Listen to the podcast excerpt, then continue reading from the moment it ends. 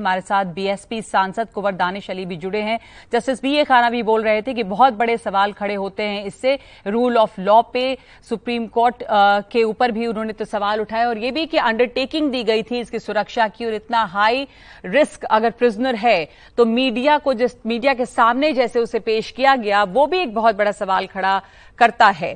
तो लॉलेसनेस या जो रूल ऑफ़ लॉ है, उसके ऊपर सवाल खड़े होते हैं। कुंवर दानिश अली, आपका क्या कहना है इस पर?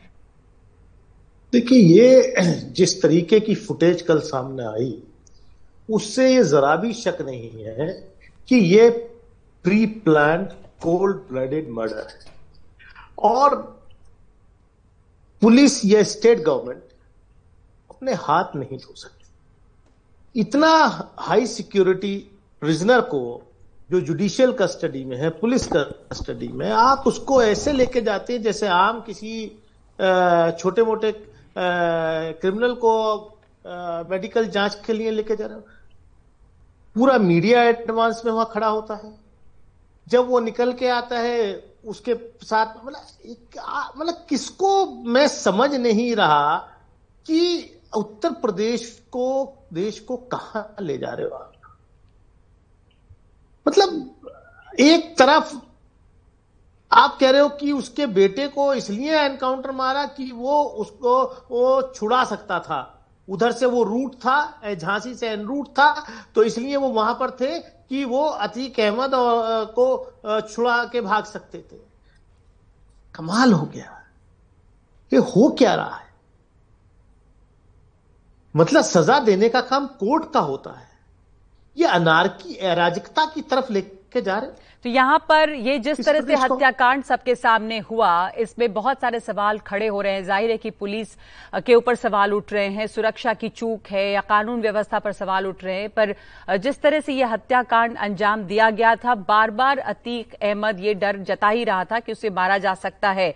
तो अभी तो जाँच पड़ताल इस पर होगी एक न्यायिक जाँच इसके ऊपर बिठाई गई है। इससे आप रिपोर्ट भी जल्दी से जल्दी देना है के यूपी तो सरकार तो, को नगमा जी मैं मैं कहूँगा कि ये जो जाँच पड़ताल बिठाई गई है जी ये ये ये ये गुनेगारों के, के वो को व्हाइट वॉश करके सबूत बताने ये ये ये जाँच सिर्फ़ और सिर्फ़ मुझे उम्मीद है अभी भी हम्म। कि सुप्रीम कोर्ट को सो मोटो इसका कॉग्निजेंस लेना चाहिए और सुप्रीम कोर्ट मॉनिटर्ड एसआईटी गठित होकर के उसकी जाँच होनी चाहिए क्योंकि ये कोई आम हत्याकांड नहीं है। अल्टीमेटली वो एक चार टर्म का एमएलए भी था एक लोकसभा का मेंबर भी था भाई भी उसका विधानसभा का सदस्य था। ये ये उनका क्रिमिनल इतिहास एक अलग चीज़ है। लेकिन इसके पॉलिटिकल रिपरकशंस भी है किसको पोलराइज करके किसको पॉलिटिकल बेनिफिट होगा? हो सकता है आपको आप क्या कह रहे हैं कि क्या उसके बाद जो कैमरे पर दिखाइए मैं नहीं कह रही हूँ कैमरे पर दिखा कि ये तीन लोग गोली चलाते हैं।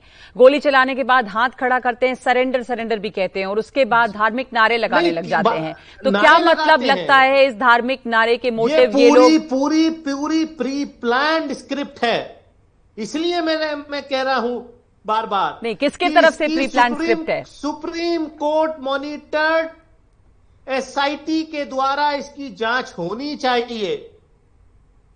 ये ये तो भाई किसको फ़ायदा होगा? देखिए दानिश दानिश अली ऐसा नहीं कि कोई अतीक अहमद को या उसके भाई को डिफेंड कर रहा है जितने उनके ऊपर अपराध के मामले हैं जो केसेस हैं। देखिए मैं भी डिफेंड नहीं कर रहा। हाँ। मैं कहता हूँ क्रिमिनल जो भी है अपराधी उसका ट्रायल होना चाहिए उसको सजा दे। इस देश में महात्मा गांधी के हथियारे नाथूराम गोडसे का भी ट्रायल हुआ था। इस हम्म। देश में प्रधानमंत्री श्रीमती इंदिरा गांधी के हथियारों का भी ट्रायल हुआ। उनको भी सजा हुई। प्रधानमंत्री राजीव गांधी के हथियारों का भी ट्रायल हुआ। उनको भी सजा हुई। कानून का राज है। बाबा साहब डॉक्टर भीमराव अंबेडकर ने इस देश को जो संविधान दिया हमें लोकतंत्र ये ऐसे ही हासिल नहीं हुआ। ये तो आप आप किधर ले जा रहे हो इस देश को?